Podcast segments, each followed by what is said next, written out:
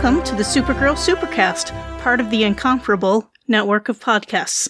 I'm your host, Trish Matson, and with me today is David Schaub. Hello, Trish. Nice to be here. Yes, indeed. An interesting episode to discuss. It is Season 3, Episode 17, Trinity. And David, can you give us the report from National City? Catco's back in business, and so am I. Lena's debriefed like a Luther.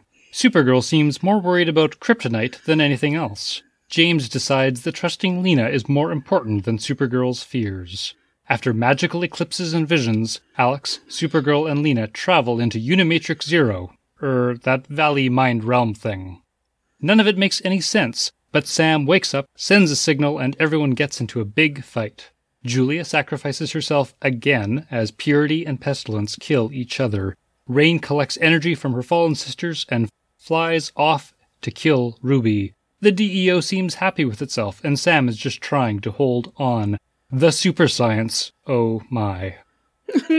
Yes, it's painful this time. It's not just hand-wavy. It really hurts to think about. For a while, every line Lena gave, I just had to watch it a couple times to say, did she really say that? Yes. Okay, well, plenty of time to talk about that, but let's start out where the episode starts out.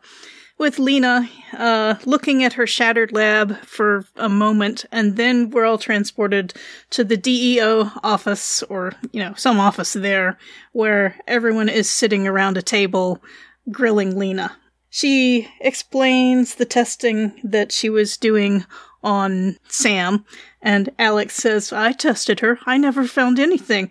And Lena, I forget if she actually says anything, but her shrug basically says, you aren't me. Anyway, she said that she had sequenced her DNA and concluded that Sam is Reign. So J'onn J'onzz says, so for 3 weeks you harbored a mass murderer and never told us? And Lena shootbacks that no, she never talked to the clandestine organization that has never even officially acknowledged its existence. I'm not your employee. I don't have to talk to you. I think her response was remarkably reasonable. From our perspective, of course, it looks bad that she hasn't talked to the DEO. But from her perspective, why in the world would she? Right. They haven't thrown her into handcuffs or anything, but it's pretty clear this is an adversarial relationship, and if she had turned over Sam to the DEO, I think the very best Sam could have expected would have been to be thrown into one of those little cells that they have in their prison down there. Yeah, and Lena didn't even get into how well would you have treated Sam had I done that? That part of the argument, she didn't even have to get to that part. And I think she already answered it pretty well. Right. So Lena says that I was hoping to isolate whatever was turning Sam into Reign, but I never got the chance, she says, rather significantly glaring at John and the rest of them. To be fair, it wasn't their fault that the Otherworld killers caught up to Lena. That's true. But I really liked the glare game in this whole episode. There was a lot of nonverbal and tone of voice communication going on besides just the words that I really enjoyed. I appreciated most of it, except maybe when it was coming from Kara. Right. Well, Kara was being Kara. Some of her arguments did not have validity, but they were well expressed, nonetheless. As far as expressing her feelings. I suppose. Okay, so going on, it said that at this meeting continues, it said that the world killers have gone to ground and they can't find any trace of them right now. And then Supergirl asks Lena how she kept Sam Reign contained, and then Lena admits that she used kryptonite to do it, and Kara especially gasps, but everybody is a little surprised and appalled. And this really starts one of the main issues, outside of maybe the super science we'll get to later, that I had with this episode, which was the constant reactions of Supergirl to people having kryptonite just seems so overblown. And I just can't get my head around it, especially when it is obviously the right tool for the job and the thing you need when Earth does seem to be fairly regularly attacked by Kryptonians. Yes. It's also a little disturbing that Kara is so focused on, oh, suddenly now I'm vulnerable, when she was vulnerable before just to being punched and beaten by Reign, but also given all the destruction and mass murders that they've just talked about, you know, we all like Supergirl and don't want her to get kryptonited to death, but it seems a little like she's focusing on the wrong thing here. Yeah, and I don't know quite what to think about it. It's just never sits right with me, and the times it's come up before, it's not sat right with me, but this time especially so. And it's like I just couldn't get behind her. Yeah, it's like Supergirl feels like the correct world order is for her to be invulnerable. And she is just so appalled that anyone would hang on to something that could defeat not just her, not just Superman, but, you know, any of the Kryptonians and whatever that they have no reason to believe are not going to keep coming to this planet. Supergirl just can't cope with the fact that she could be like a human where everything around us could possibly kill us at any moment. Right.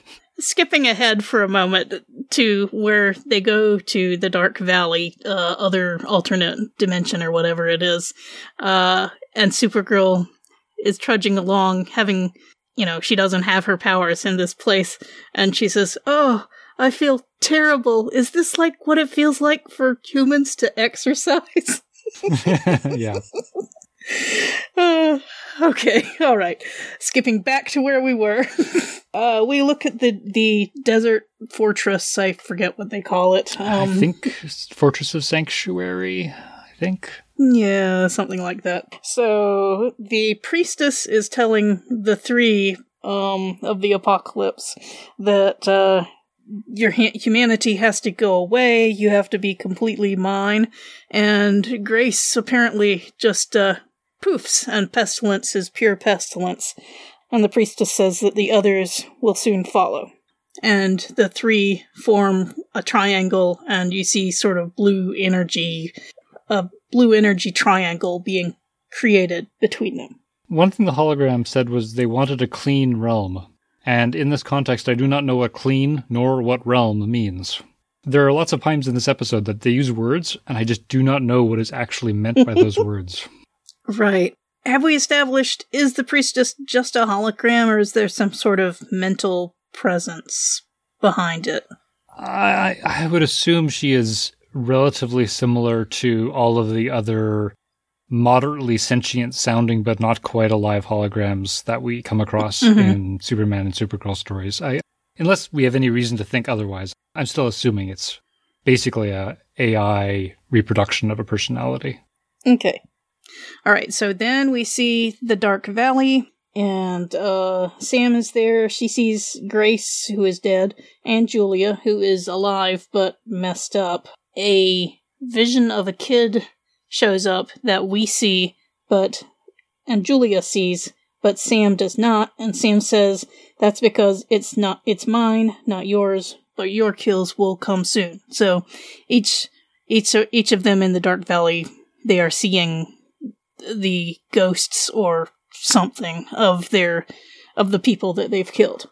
I don't quite understand the need for that mechanism. It didn't seem to really come to anything, and it didn't really seem to happen to anyone else.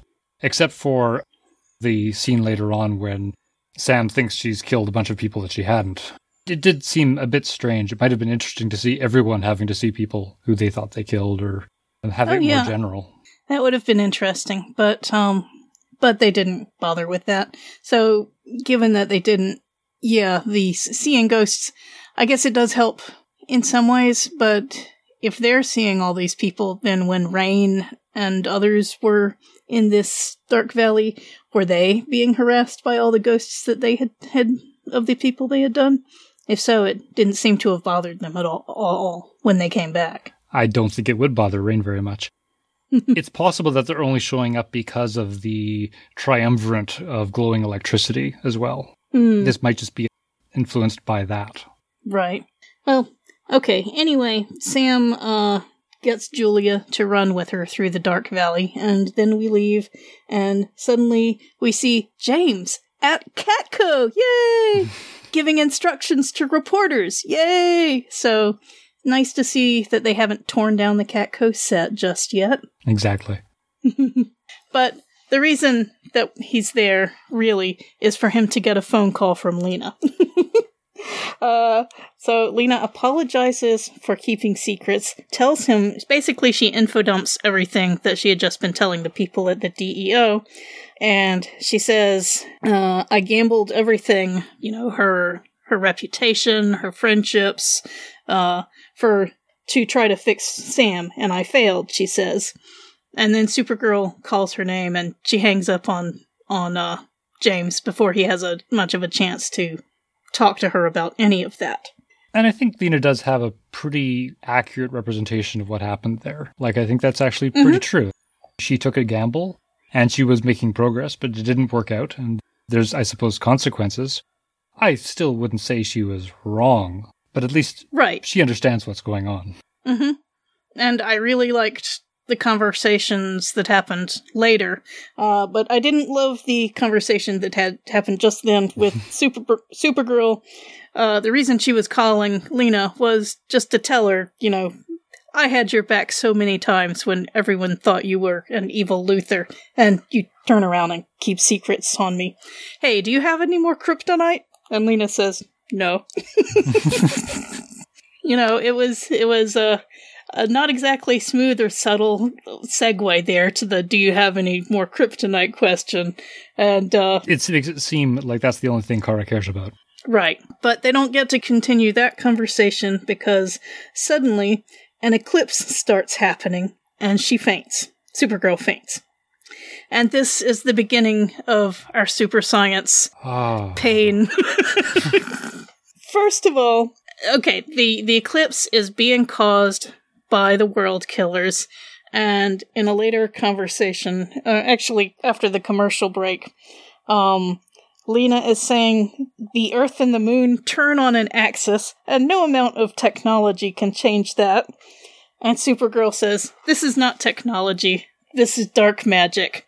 And, it's just so... There's so many lines here that not only do they not make any sense, they don't even, I think, mean what it sounds like they mean. Like, the first thing that Lena says is that eclipse is like someone grabbed on the moon and pulled. I don't know what that means. Do we even know that it's the moon? I have headcanon for the eclipse. Please explain. Here's my headcanon, and again, I'm going to have to go back to bad 80s anime. In Dragon Ball. Okay. Characters became massive monsters because the moon came out. But occasionally the moon isn't there. So they used a holographic projector to put a moon in the sky to make the transformation happen. Oh, golly. My belief is that the Fortress of Sanctuary is actually projecting a hologram of a moon to create the eclipse. It doesn't help anything else that happens, but I can almost headcanon that little bit. Yeah, I read a science fiction book quite a long time ago, can't remember the name, where... there were werewolves in the British Army, and they would carry around artificial sunlight with them to turn themselves back into people when the battles were over. And this is about on that level. It really is. Yeah, the next line of Lena was, as you said, the Earth and the Moon turn on an axis. What does that have to do with their orbits? Well, it doesn't, actually. It doesn't have anything to do with anything. Now, my supposition was that somehow the trio of the apocalypse had used magic to yank the moon out of its orbit and interpose itself between the sun and the earth, which is normally how an eclipse happens, not the yanking around part, but the moon between the sun and the earth. And of course, that would have caused a cataclysm, earthquakes, tidal waves, maybe even the Earth breaking apart all by itself, just to suddenly take that, all those gravitational shifts that would have happened. And then, while they're having this conversation, or just after it, Winn says that he calculates that there's going to be 2 hours until the totality of the eclipse, i.e., when the moon, or whatever it is, would completely cover the sun, and there would be darkness over the land. And if it's magic, I don't think you can use extrapolations like that. I really don't. We don't understand why it suddenly seemed like it was darkening the way it was. Even then, 2 hours until totality, and then what? Does the moon stop? Or does it stop being totality right away? Like, what? I don't understand the orbital mechanics here. I mean, yes, the totality should be the greatest darkness, but then unless the world killers keep the moon in position there, then it would start getting lighter and lighter again. The line after that, I can't quite tell if I misheard it, because it sounded like Lena would say that the temperature would drop 50 degrees. And she may have been saying 15 degrees, but I think she was saying 50 degrees. And I just don't understand. A solar eclipse can't be worse than night. That is the major problem with this whole plot line, with Supergirl losing her powers because of the eclipse. If having the Earth in between her and the sun is even more of a barrier to sunlight than having the moon between them.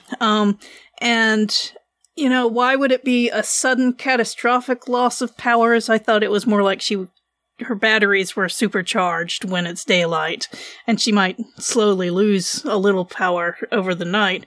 But it's like, you know, on, off, sunlight, sunlight, no power. So how has she been having battles during the nighttime, during these 3 seasons? How does anything work anymore?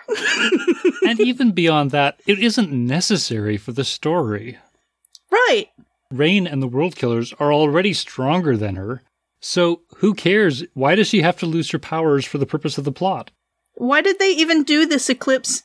Anyway, it serves no purpose, because they all think they're stronger than her anyway. Yeah, I just don't understand. I wish it hadn't happened at all. I really do. But right after that, Supergirl had a statement that I was going to ask about, though, because she asked, or she said that it's the same dream that I've been having for the last year. Have we actually seen her have a dream of that forest? I don't remember a dream of the forest. I believe she's had 1 or 2 dreams when she's been watching Reign, or seeing Reign do something, like in the Fortress of Sanctuary, or whatever the desert sanctuary is called. So I think she's seen a couple of those, but I don't remember her being in this Dark Valley with the forest and all. Yeah, and we've had the dreams in the field, and we had the dream of her seeing the World Killers floating in front of her. But none of it looked like the Dark Valley. So anyway, Lena is able to tell them that this is not a dream, that it's real because of something science with her experiments with Sam. So not a dream. And J'onn J'onzz says that on Mars, my people would sometimes share memories with each other, and Alex asks if it's like picking up a radio broadcast from a strong signal. And then Lena has the idea that if we could go to this alternate dimension place, maybe we could wake Sam up and send her back out again.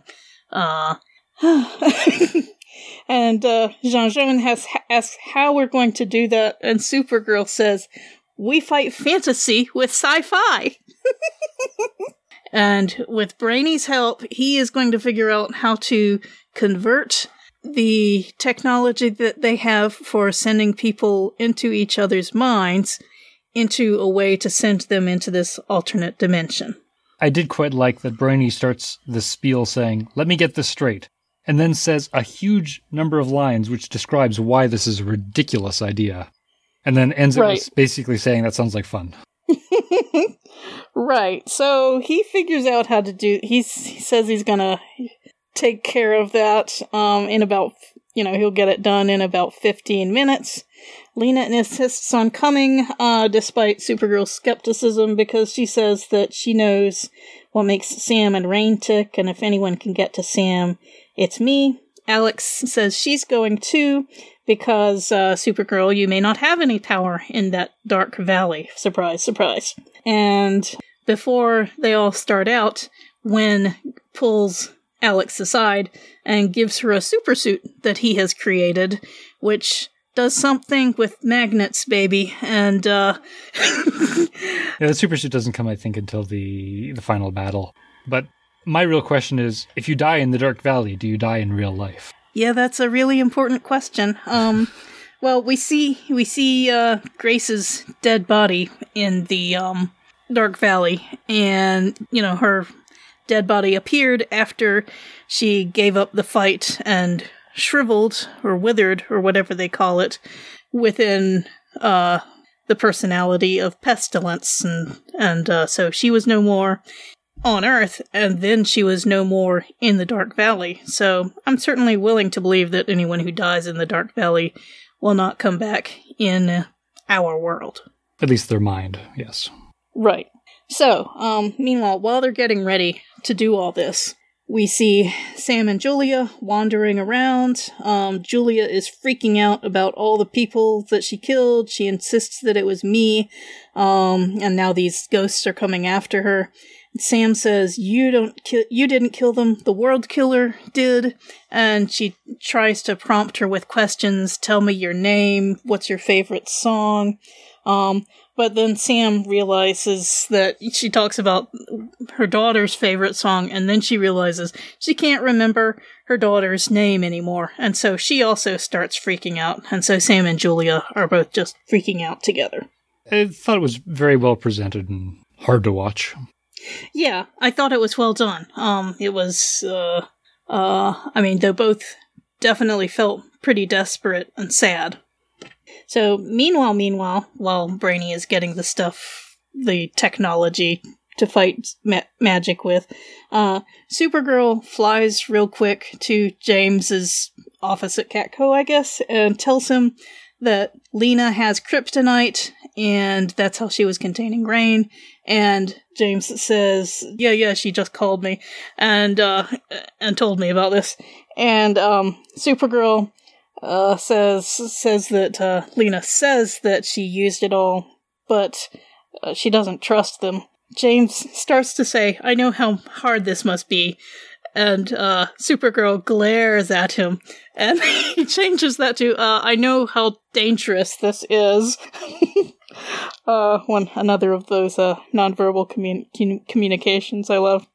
Anyway, he says, Lena is not Lex, and Supergirl says she wants to believe her, but she lied about Sam, who knows what else she's lying about, and I need Guardian to find out if there's any kryptonite left.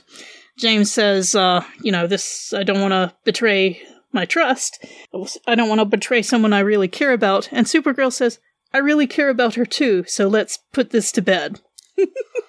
I don't believe her caring is quite the same concept as James's caring. Well, and to be fair, she doesn't know that. Oh, that's right, because they've been keeping their relationship on the down low. That's right. Yeah. And yeah, if she knew that, that would put this conversation in a different light, I would think. Yeah. But still, her line of kryptonite, James, I just have difficulty coping with it all. I'm not actually even sure. Yeah, forget the world killings. It's kryptonite. This is serious, man. I don't even think that Lena ever lied about Sam either.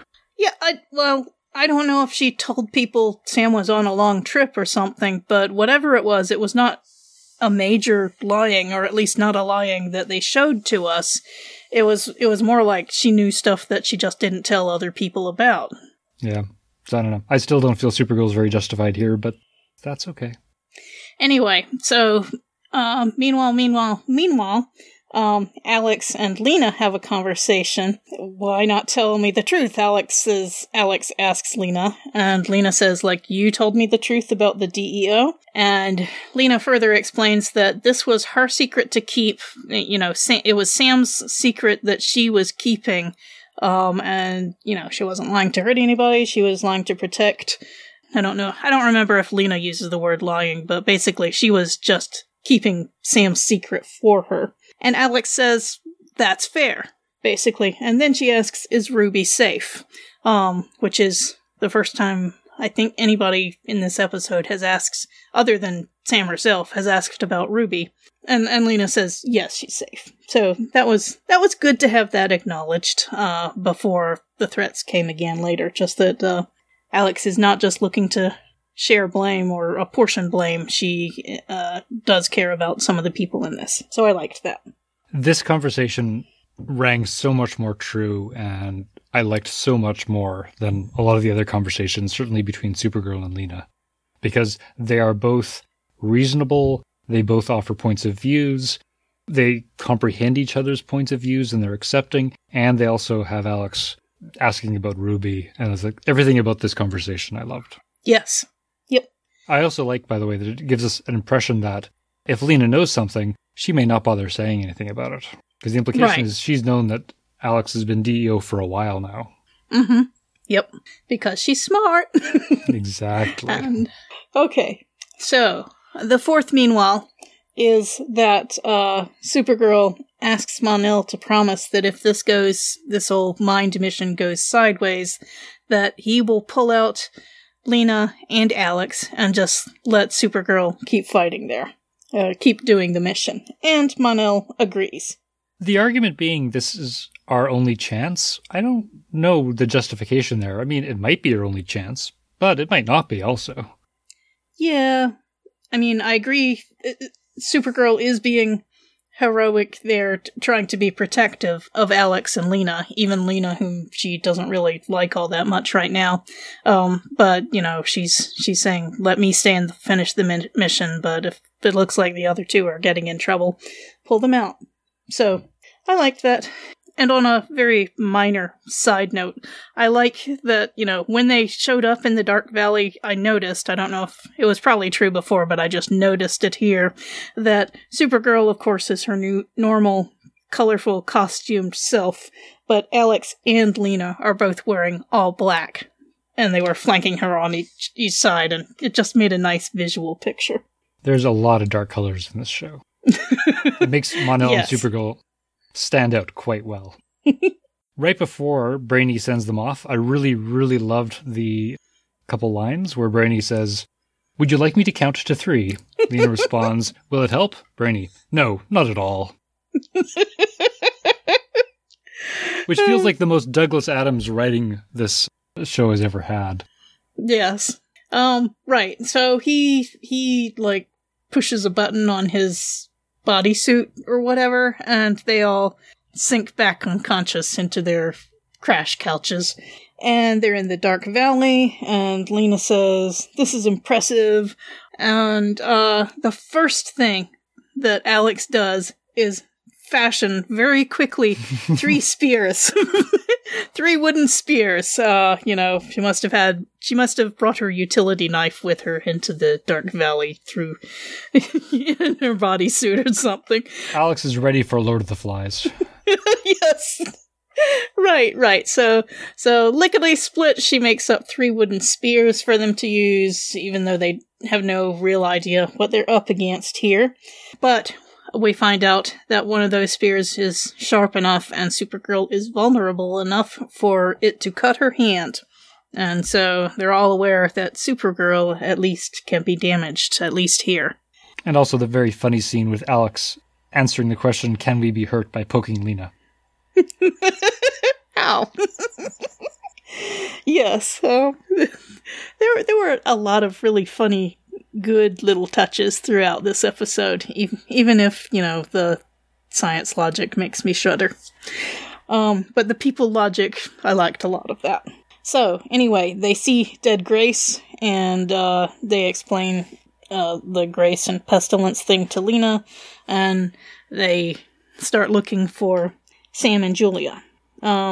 There's a little meanwhile scene. Now that we've started, I'll start over with the meanwhiles now that we're in here.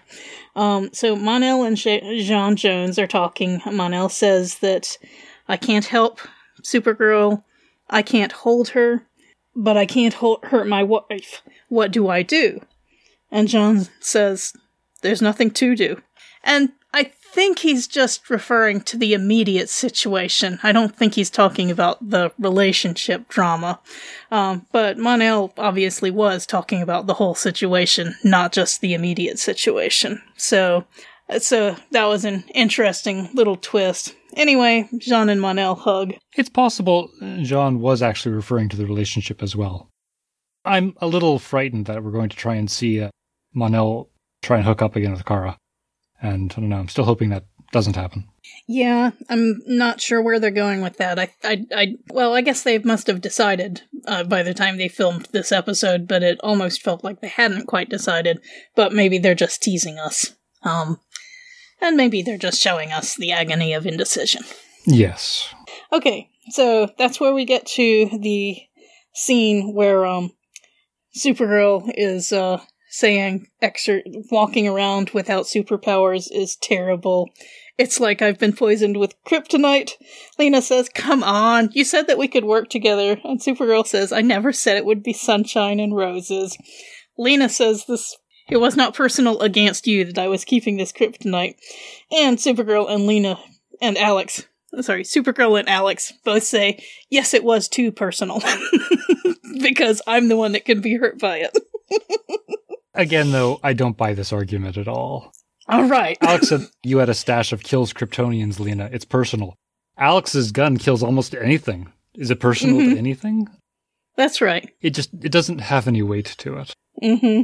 Yeah. I mean, most people in the world can be killed in quite a huge variety of ways. And I know Supergirl has a little trouble dealing with it, but yes, she should, she's had all this practice with talking about putting her superness above her humanness, so she shouldn't be allowing herself to get so freaked out about this.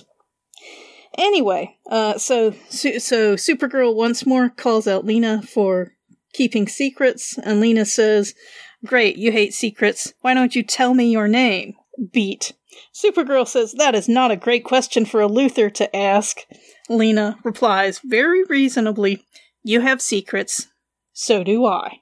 Then this conversation is interrupted by wraiths flying around. One of them pauses, and Supergirl says, that's a Kryptonian demon. Alex throws a spear at one, and it disappears. And I couldn't tell, did the spear disappear also? I have no idea what they were trying to present there, or whether we'd actually seen Kryptonian demons before, so I'm not sure. I think we've seen at least the wraiths, the dark shapes flying around. I think that's why Sam and Sam told Julia that they needed to get out of where they were now. Before this episode, though. Oh. I'm not sure. Yeah, they certainly have not materialized before as a thing that pauses and threatens you. I also thought, though, going back to the real name question, which I think was a very, very reasonable statement for Lena to make, the fact that Luther basically said, I'm not going to accept that question from you because you're a Luther, just seems so rude. Right. I thought that we had gotten past all that. Apparently, to Supergirl, Lena is just a Luther. Meanwhile, First, they get to the Dark Temple, or whatever it is. There, it had been just a lot of trees, but then you see our party closing a door, and it's some kind of rock temple with lots of tall, dark stalactites, stalagmites, and things. They find Julia and try to talk to her, and Lena goes off looking for Sam and finds her, and Sam is saying, I killed them. And then we go to our meanwhile mission, which is Winn talking remotely to James, who is breaking into the vault. There's a what he calls an acetylene-resistant cast iron door to this vault, which... Sure. Okay. And so Winn says, okay, set the charge, walk away, and then the vault will be open. And James is agonizing over whether to do this or not, and Winn impatiently, just seconds after he said, set the charge and walk away, he impatiently breaks in, he impatiently asks, are you in? What's in the vault? And James decides to lie to Winn. He says that he's in the vault, but there's nothing here. But in fact, he has not broken the vault at all. He's just decided it is too wrong for him to break into his girlfriend's vault. And so he lies for her sake, and I'm sure that won't come back to have consequences on him. And again, he didn't really need to lie. He could also just said, no, I'm not going to do it. Yes, that would have been probably the most mature thing to do, although it would have just resulted in Supergirl breaking in later, probably. But... that's Supergirl's problem. He could also have just said, I don't see anything, which would have been literally true, even if very incomplete information. But no, he goes all the way. If you're going to misdirect, you may as well just lie. And he says, I'm in, and there's nothing here. And then there's a weird little thing where Brainy walks in on Winn and says, I was worried about you. You spent a long time in the bathroom. And Winn explains, this is not a bathroom, this room that I am in. So that kind of answers one thing to me about the bodily functions of Brainiac, in that he must not have them. We were talking last time, Winn, about why he had gone to a supermarket and whether, how physically complete his human disguise is. But I think that pretty well answers one question about his biology, if he doesn't even know what a bathroom is. I think that's really interesting. I didn't actually read it that way. I read it more as Winn didn't recognize it as a bathroom, and it is one. It's a space future bathroom. Or it's a bathroom for Brainy. There's a bunch of different interpretations. Okay, because I certainly did not see anything that looked like bathroom equipment in there, but maybe it is a future bathroom, and Winn just didn't realize it. Okay. It works either way. Anyway, back to the Dark Valley. Sam recognizes Alex and Supergirl and apologizes. She says, oh no, I killed you too. I'm sorry. So she assumes that they are ghosts coming to confront her. But no, they say, we're here to rescue you. You have to wake up and go back to your body and tell us where you are. So that's not exactly a rescue. Just telling you that you have to wake up and go save the world. So we can rescue you. Right. You rescue eventually down the line. So they are all... Supergirl starts to get groggy or seize or faint or something, so she's not doing well. But anyway, they're all telling Sam that she's a good person, she's a fighter.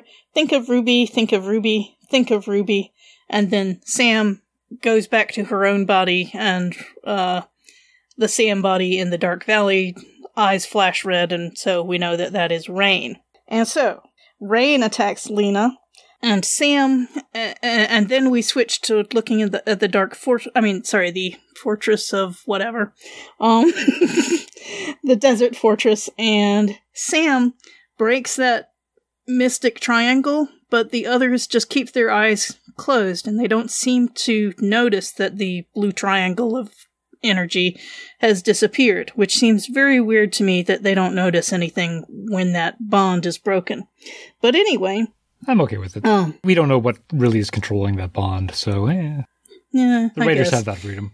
Anyway, Sam goes to the crystal control console, or whatever it's called. She finds a crystal, slips it into a slot, and suddenly the fortress sends out a pulse of energy. And so that way the D.E.O. finds where this fortress is. Meanwhile, Lena is attacking Reign is attacking Lena, and Supergirl says, don't hurt her, take me instead. And Reign says, you are nothing. And so she's about to kill Lena, but once the DEO gets the signal, they, or or the Legion ship. I guess that's where they are. Once they get the signal, they pull the three mind travelers back into their bodies, and so there they are, safe again. Pulled out of the Matrix, as it were. Yes. I quite like that there were these three locations, and different people in different locations knew different things, and the information gets passed around in a circle until everyone gets pulled out. I quite like that structure, even if the Dark Valley doesn't make any sense to me. And I even liked how, again, Sam being reminded of Ruby is really what pushes Reign out and changes that control. Right. So here is where Alex gets her supersuit. I was a little confused before. So they know where the fortress is, and the D.E.O. and super people are going over to there, but that is when Winn pulls aside Alex to give her the supersuit, and Lena says, "What about me?" And Supergirl says, "Help Brainy." And Lena and Brainiac both say, "Okay."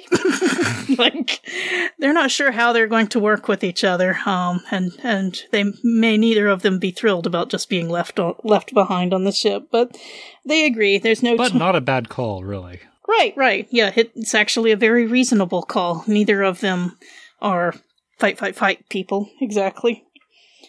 But anyway, when Winn is showing Alex about the magnet power and uses the magnet power to pull Brainy's ring off his finger, and Brainy is upset, and he says, "That ring cost more than this entire ship." And that was a real what moment for me. Well, because those rings are huge amounts of power, because it allows them to fly, it makes them invulnerable to mental attacks, and all those things. Oh, okay, all right. Those are the Legion rings. Okay, so the rings give them the superpowers, all right. Just some of them. Right. Well, I guess Mon-El already has his powers. I don't know if he has an inert ring or a ring that gives him even more powers, but I think on his own, Mon-El can only jump, but with the ring, he gets flight. Okay. All right. So that helps explain that a little more. Good. So the supers and DEOs are at the temple or the fortress and fight. The priestess gives out some kind of yell that attacks the ship, and the engines are burning out, and Brainy leaves his control chair to go work on the engines, and Lena goes onto the control chair, and he says, "You can't figure that out," and she says, "Yes, she can," and you see her hands on, like, hologram controls or something, and she is taking care of the ship pretty competently, and she says something about the engines. Is the implication that the Luthor Corp rebuilt these engines or something? I don't think so. I think I actually wasn't quite sure whether it was the hologram or Purity. I lost track of some people during that fight of who was attacking the ship. Okay. But they attack the ship, and then Lena takes the controls, and I think it was just she recognized that the right action to take was to vent the engines, and you had to either be moving or have the air cold or whatever reason. Oh, I think she just understood the technology because Lena's really smart. Yeah. I mean, I watched the episode twice, and I didn't quite figure out what she was doing there, other than that she was using her super smartness to save the ship. Yeah, I don't think it matters what she was doing. It's just that she was doing the right thing. And Brainy initially questioned her, saying, no, that's not how that works, and then pauses, and then says, "Actually, that's exactly how that works." And Lena responds, "I know." It's a great scene, but it doesn't really matter what they're doing. Right. Anyway, I'm really pleased that Lena actually gets to do something. Well, she already risked her life by going to the Dark Valley, but I'm also glad that she got to show what a boss she is in this fight, instead of just waiting, doing something with information or something like that. And then we have a fight. So much fight. Yes. So much fight. Do you want to do blow by blow, or do you want to just say, a lot of people are canceling each other out, and then someone will get up and go join in another battle? I think the only two things of any real importance was, for some reason, they needed Kara to lose her powers. I still don't know why. I don't know if it matters. And then it's the important part, which is that Julia, again, has to sacrifice herself to save everyone else. And I'm a little disappointed that that seems to be the lot in Julia's life here, is self-sacrifice. It seems very unfair, and it also makes me think a lot about the current conversations. I don't know if we've explained recently that Julia is one of the rare black characters on the show who is actually a black character and not a Martian pretending to be black. Although James also is black, of course. But anyway, there's a lot of conversations these days about black people having to do the social labor of educating other people and, you know, the civil rights battles and everything. And it's really made me feel a little uncomfortable about that, with Julia twice saving and in the end sacrificing herself to save the others. And at the end of the episode, people seemed pretty happy about that. They were worried about Sam, but they weren't spending a lot of time mourning Julia's noble self-sacrifice. Supergirl says, "We saved Julia." Well, yes, I guess you saved her soul or something like that. I had a lot of issue with how happy the D.E.O. were with themselves at the end of this episode. Yeah, and, you know, we certainly saw all those energies flowing into Reign. I don't know if the people in the TV show saw it, but, I mean, it was pretty clear to me those powers were not going away. They were just going into Reign.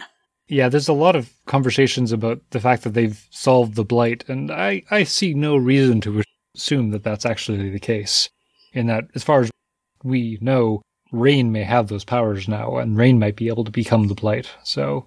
Right. They felt like they were jumping ahead a little bit there.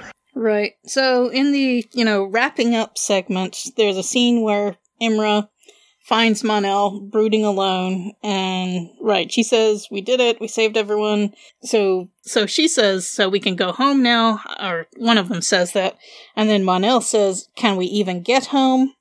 And Imra says, "Brainy will figure it out." And I think she thought he was just talking about the technology, but I was thinking Mon-El might be talking about what I was talking about previously, about, you know, they have changed the future to a huge degree, and so... Maybe. The future that they were living in, you know, if their supposition was right and blight was never going to happen... The future they would be traveling to would be vastly different from the one that they left. And so, you know, in the Thomas Wolfe sense, they would not be going home at all. The impression I got is that Mon-El is debating whether he wants to try and stay. Yes, that too. But specifically because of Kara. Right. There's that. We'll see where the writers take it. Mm-hmm.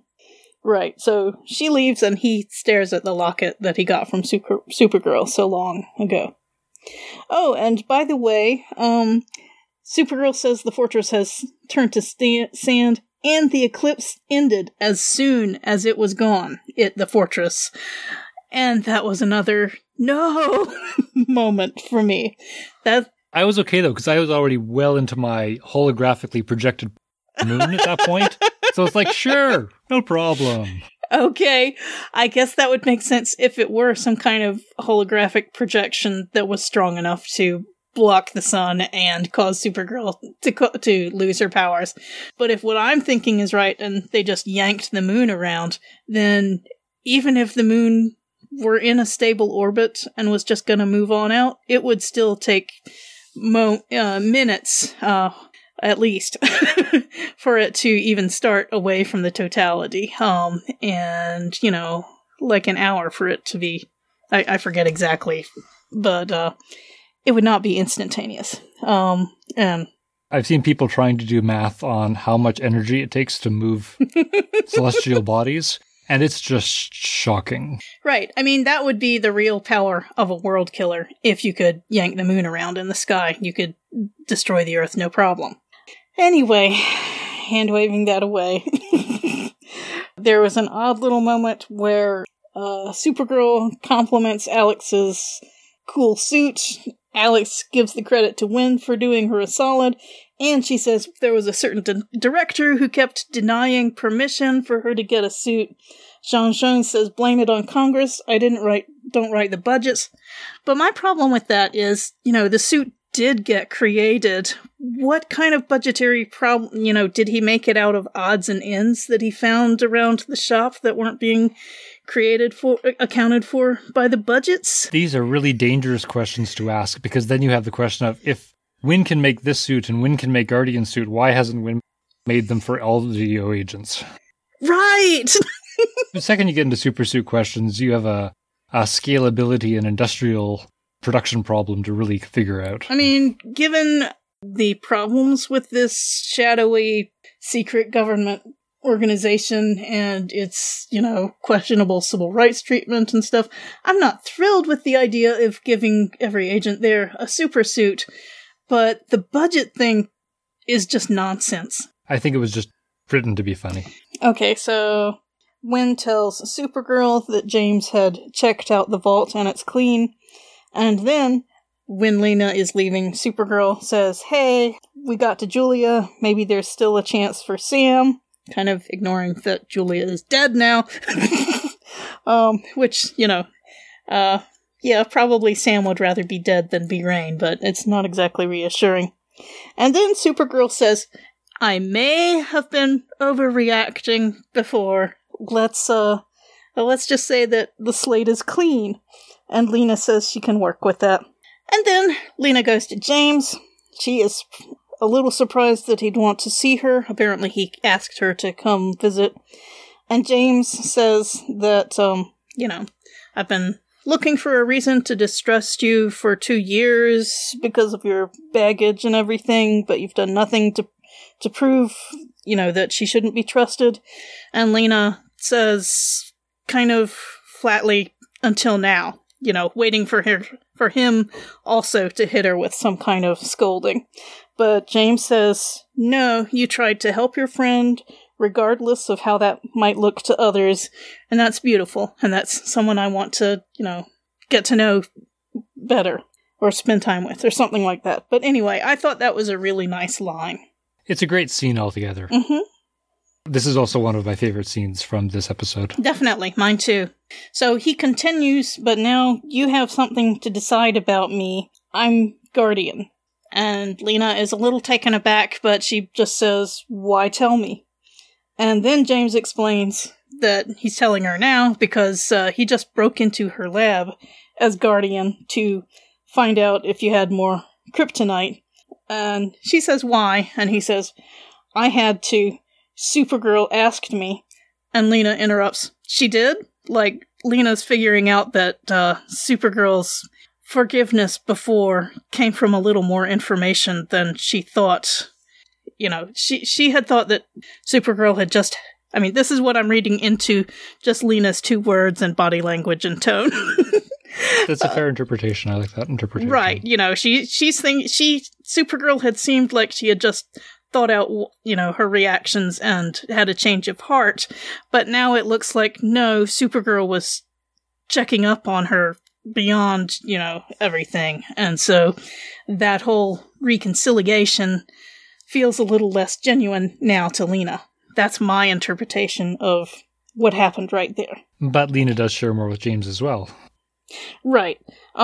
James says, yes, Supergirl did ask me, but I am the one who said yes to going into the vault. But then he continues, but he couldn't make myself go into your vault. Your vault is still intact. I trust you. I hope you can trust me. And Lena nods and hugs him. And that was sweet. But as they're hugging, she says, there's something else you need to know. And he says, hit me. She says, that wasn't Lex's kryptonite. I figured out how to make it. Dun, dun, dun! She doesn't say dun, dun, dun. That's me. That would have been pretty awesome if she did, though. Yes. But anyway, I loved that whole conversation between them. I loved how they were, approaching each other, being honest with each other. I just love that relationship. You know, when it started, it seemed a little out of nowhere to me. But I just love how honest and open they're being about their feelings with each other. Well, being honest and open in this show is pretty rare, and therefore it's this shock that we're feeling. But I agree that they are the best probably for having a mature conversation, and this mature conversation is nice to see. I like that. I don't think Lena actually lied to the DEO either, because she said that she used kryptonite. She didn't say that she had a stash of it. Some of what she said could have been interpreted as she was making some of the stuff. Or maybe she had a bit from Lex, and then she had to make some more. So either way, again, she was misleading, but I don't think she was lying. Mm-hmm. Right. And she said she had used it up, but obviously she did not tell anyone at DEO that she can make some more. Correct. And we don't know how hard the process is or how long it takes, but she's obviously confident that she can make some more if that turns out to be necessary. Though historically, making kryptonite often doesn't go quite as expected.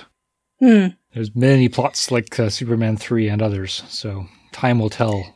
Right, or she could accidentally make some other form of kryptonite, red or one of the many other colors that all have their own somewhere in the rainbow things. Of kryptonite. Right.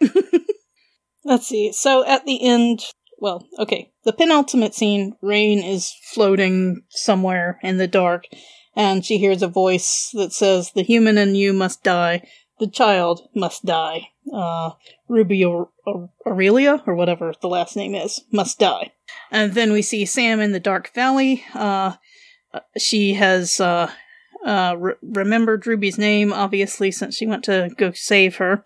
And she has written on those dark stone pillars, "My daughter is Ruby." So she's holding on to the memories as long as she can in the Dark Valley. So yes, the DEO was celebrating while Sam was crying, and there were killers trying to go kill the child. Yes, that's why, you know, yet another reason why all that celebration feels a little off. But much as I had problems with some of the science logic on this show, I loved a lot of the emotional beats in this show. The arguments at the beginning with them telling Lena she should feel bad about things, you know, I feel those arguments were wrong, but they felt like the kind of things that J'onn and Supergirl would say. And I liked that Alex was a little more thoughtful about that after a little while. And I really loved the James and Lena interactions. If I can put all the super science in a box and sort of hide it away. I like most of the episode, but how Supergirl treated Lena, I would wonder whether Lena wants to be friends with Supergirl after this. I really feel Supergirl went quite far. We'll see. There might be a bit more up and down in that relationship. Yeah, well, I guess technically the DEO could have arrested Lena and thrown her in a cell or something, and they didn't do that. Because technically, I guess you certainly could make the argument that she was abetting, or at least sheltering, a mass murderer, even though we know that she did it for all the right reasons. But, you know, she could have had much more severe consequences for her actions than James and Supergirl being kind of mad at her, I suppose. And, you know, then she went on the mission to try and help Sam, except for what they really wanted to do was to get Sam to help them, or to help the world. Anyway, so I guess that sort of expiated things. Anyway, you know, like I said, I would hope that in a similar situation, I would be understanding of Lena. From what we've seen of J'onn and Supergirl before, I've seen some overreactions from them before, so I was not surprised to see them carrying a grudge, at least for a little while. Going forward, though, I think this all leads us back to the exciting question of when will Lena find out? and I think this episode has actually edged us a lot farther towards that, in that not only does Lena now know who Guardian is, and she knows that Alex is part of the DEO, I'm going to go out on a limb here and say that she also does know that Kara is Supergirl. I just can't comprehend her not knowing it. And the conversation she had with Alex, which implied she already knew Alex was in the D.E.O. Mm-hmm. And basically implying that people have their secrets and they're allowed to sort of share those secrets when they want to. I just have difficulty coping with any other interpretation, except that Lena does know, and she's just waiting for Kara to admit it to her. Yeah, it did. I'm not quite convinced, but there's certainly evidence for that belief. The way she asked Supergirl, okay, we're not keeping secrets, tell me who you are. She clearly, she probably wasn't expecting a real answer at all, nope. But if it had been one, it would have been one that had some weight. It wouldn't be, my name is Jane, nothing person. She was expecting this to be an answer. If she got an answer, it would have been an answer with some weight, some connection, not just, okay, here's my random identity of someone who lives in this city that you never heard of before. She was expecting for there to be a reason, a real strong reason, that Supergirl did not want to answer that question other than just protecting her secret identity's normal life. It also could just have been a test. Here's an option. Mm-hmm. Are you going to tell me? Right. So yeah, I'm not completely sure you're right, but I wouldn't be shocked if you did turn out to be right, and Lena has known for some time. Or just now. Yeah, true. But we'll see. There's more episodes this season, and we can see how they play out. That's right. Right. It will continue to be interesting. I do hope that we find out that Lena knows this season, though. I wouldn't feel great about it if she didn't figure it out, and then we were looking at the next season where it would be yet another season of wondering if Lena was going to, if the penny was going to drop for her, or if she was going to reveal to the others, I've known for months, years, whatever. Oh, these silly superhero shows with this constant question. But anyway, like I said, a good episode. It felt like it hung together a little better for me than the last episode did. And yeah, I'm, of course, looking forward to seeing what the rest of the season reveals. So, any other final thoughts? I think that's it. We'll see what next episode gives us. Okay. I'd like to thank our hosts, the Incomparable Network. I'd like to thank you, David, for this conversation. Always interesting. Happy to be here.